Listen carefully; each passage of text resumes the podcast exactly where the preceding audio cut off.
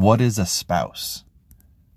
A spouse uh, sometimes has been often, quite often called an asset. Your spouse is your greatest asset. Almost like your spouse is an MVP, most valuable person. They are indeed the most valuable person, but not necessarily the most valuable asset. They're more than an asset. Your spouse is not just an inanimate object. Your spouse is not a thing. Your spouse is a person.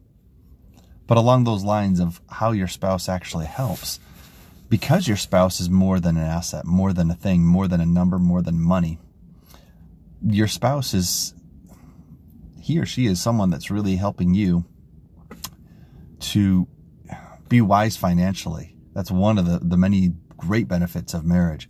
Your spouse acts as a counselor, someone who can help you calm down, stay calm, cool, and collected. A spouse is someone who can expand your perspective, your vision.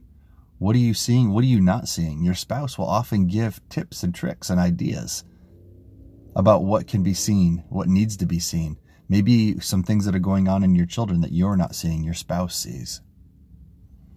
Your spouse, in addition to being a counselor for your children or yourself and helping relieve stress, maybe opening up your perspective about work or money or whatever, your spouse is also can be a massage therapist. Actually, physically, rubbing your neck, your back, your feet, but your massage therapist spouse can also be someone who helps relieve stress in other ways as well. Someone who, because he or she listens well, allows you to dissipate a lot of the tension that builds up. A spouse can be a guard against overspending.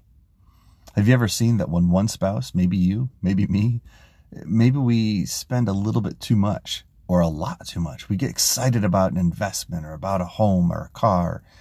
We get excited about some kind of new deal and we want to do it. But if we genuinely listen to our spouse with respect, then guess what? Oftentimes we don't go ahead and buy that thing that's going to put us in debt for a long time.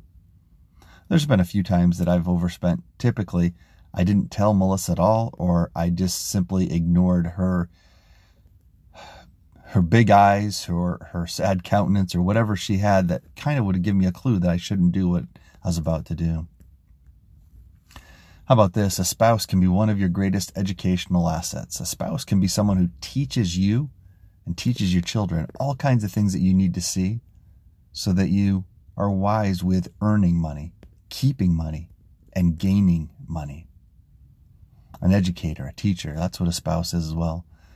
Spouses, if treated with utmost respect, and even more so, treated more so than a valuable asset, treated like an eternal companion, not just a lifelong partner, but an eternal companion.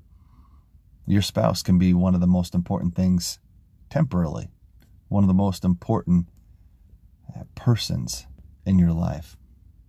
One other uh, idea for this week, by the way variable interest rate loans. Have you ever got those? If so, if you have a variable interest rate loan, what's going on with the economy and in the world right now? Oftentimes, it's it can be very tenuous to get one of these loans because they're usually tied to a LIBOR.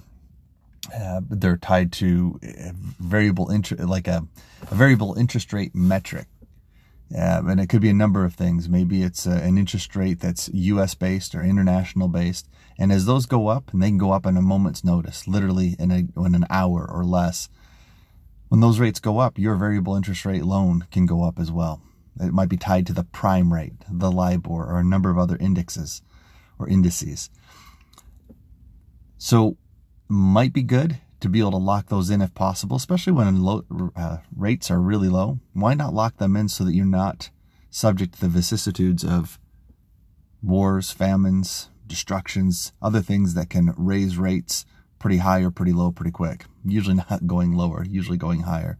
So just something to think about good luck with the treating your spouse in such a way that you're blessed financially.